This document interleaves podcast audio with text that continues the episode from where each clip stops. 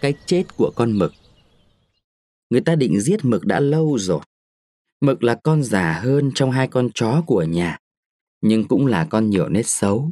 Nó tục ăn, đó là thường. Nó nhiều vắt, cái ấy đủ khổ cho nó. Nó hay cắn càn, cái ấy là cái khó chịu cho bọn ăn mày. Nhưng nó lại sủa như một con gà gáy. Cái này thì không thể tha thứ được. Thoạt nhiên người ta định ngày cho nó chết vào dịp thanh minh. May cho nó hôm ấy, bà chủ nhà bị ốm. Rồi thì Tết tháng năm bỗng nhiên đứa con út của bà ươn mình. Bà phải kiêng lấy sữa lành cho con bú. Sau cùng người ta nhất định thịt nó vào giảm tháng 7. Ai ốm cũng mặc, nhưng lần này Mực vẫn thoát nạn vì nhờ có Du. Người con cả xa xôi ấy vừa viết thư báo, chẳng bao lâu sẽ về. Bà mừng như tìm được một vật quý bị rơi và bà nhất định lui ngay sửa con Mực lại. Bây giờ thì Du về. Chiều hôm qua con người phóng đáng ấy đã khệ nể xách cái vali rất nặng, bước vào sân. Miệng mỉm cười và mặt đỏ. Cái nhà tranh, mấy cây cao hình như vừa đứng thẳng hơn để chào chàng. Rồi đến lũ em ẩm ý, đẩy mảnh chạy òa ra, và bà mẹ mừng quá cười và khóc. Những kẻ lên tiếng trước nhất lại là con mực. Con chó già nu ấy rít lên thứ tiếng gà gáy của nó và chạy về phía Du. Bà mẹ thét lên và Lưu em chửi những câu thô tục.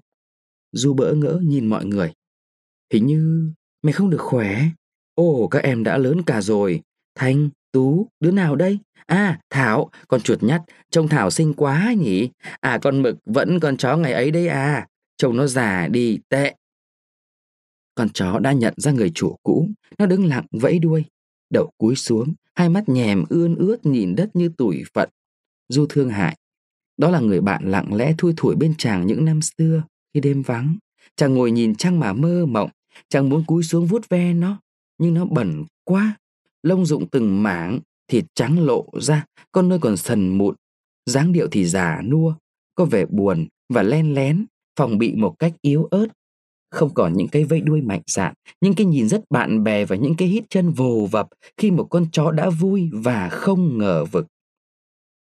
Du thế lòng nặng nặng, chàng đưa chân chạm khẽ vào con chó để tỏ tình thương. Con chó vẫy đuôi mạnh hơn, nhưng len lén tránh xa. dáng điệu của một kẻ sợ hãi, cố cười với người mình sợ, và tức khắc nó vặn vẹo mình, rít lên một tiếng ngắn và to. Đứa em tưởng anh đá hụt, trả thù cho anh bằng một cái đá mạnh và sườn con vật. Nó lấm lét lảng dần, cũng không dám chạy một cách thẳng thắn để đi trốn nữa. Dù trách em, sao Thanh ác thế? Cần gì, đến mai làm thịt nó cho anh ăn đấy. Dù thấy cái vui đoàn tụ, giảm hẳn đi một nửa, hình ảnh con chó ghẻ với cái buồn rất mơ hồ cứ làng vàng trong óc chàng mãi. Sáng hôm sau lúc ăn cơm, chàng thoáng thấy con mực len lén đi qua cửa, đuôi cúp, đầu cúi, mắt nhìn nghiêng như những người trả giá.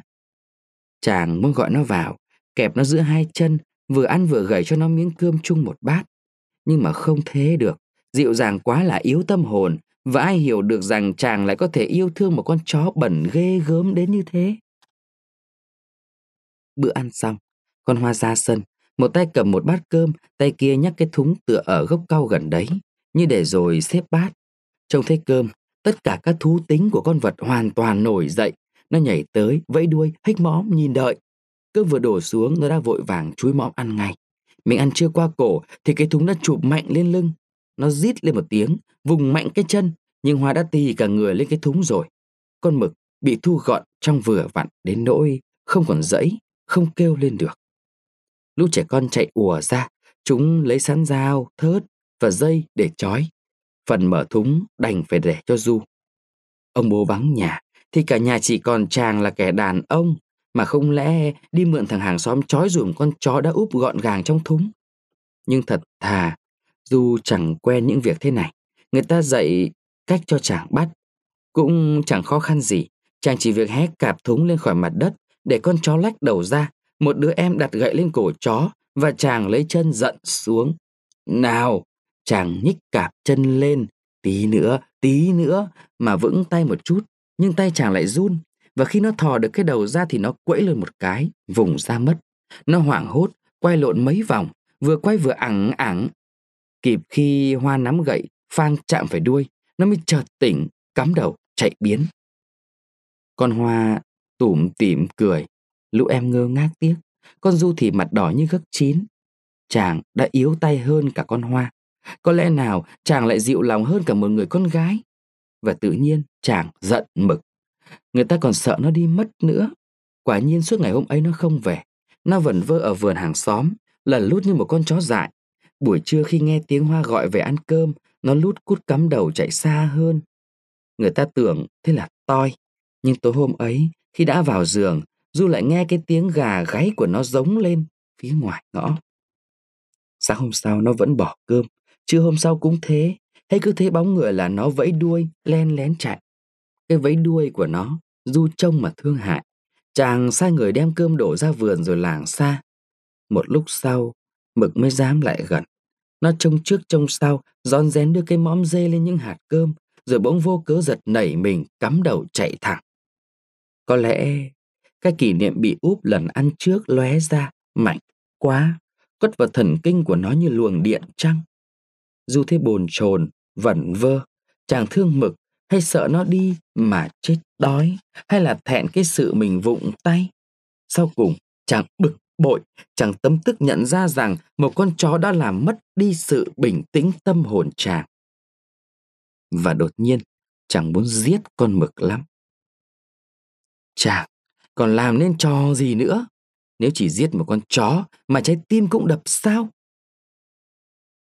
Sự do dự đã hết, khi chỉ có một ý định dễ thành mạnh mẽ, dù cứng lòng và hung dữ, muốn giết say xưa, chàng tưởng đến cái thú dí lưỡi dao lạnh giá vào xúc thịt dẫy lên đành đạch và ấn mạnh, ấn mạnh, cái nắm tay gân guốc để máu ấm phọt ra từng tia lên cổ tay, lên ngực, lên mặt mình. Vì thế, chiều hôm ấy, khi thấy con chó ở vườn thì chàng gần như reo lên. Con vật khốn nạn, chống với đói và lo dòng dã hai hôm cũng đã mệt lử. Nó liệm ngủ bên bờ rậu. Du cầm cái gậy thật to, rón rén lại gần. Đến tận nơi, giơ gậy lên, chàng bỗng thấy tim run lên một cái, hơi thở tưởng đột nhiên muốn tắt và chàng đành ngừng lại một giây để nhìn con chó. Giấc ngủ của nó đầy ác mộng, thỉnh thoảng khắp mình nó lại giật lên, Du thấy sự cứng cỏi tiêu tan hết. Nhưng con chó bỗng giật mình. Sợ nó chạy, Du thẳng cánh vụt mạnh gậy xuống. Bụng nó thót vào, phình ra như một khối cao su.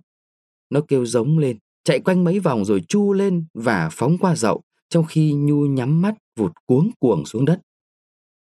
Đêm đã khuya, Du mới lại nghe tiếng mực giống lên. Chàng bồi hồi quá, nhất định không giết con chó còm ấy nữa.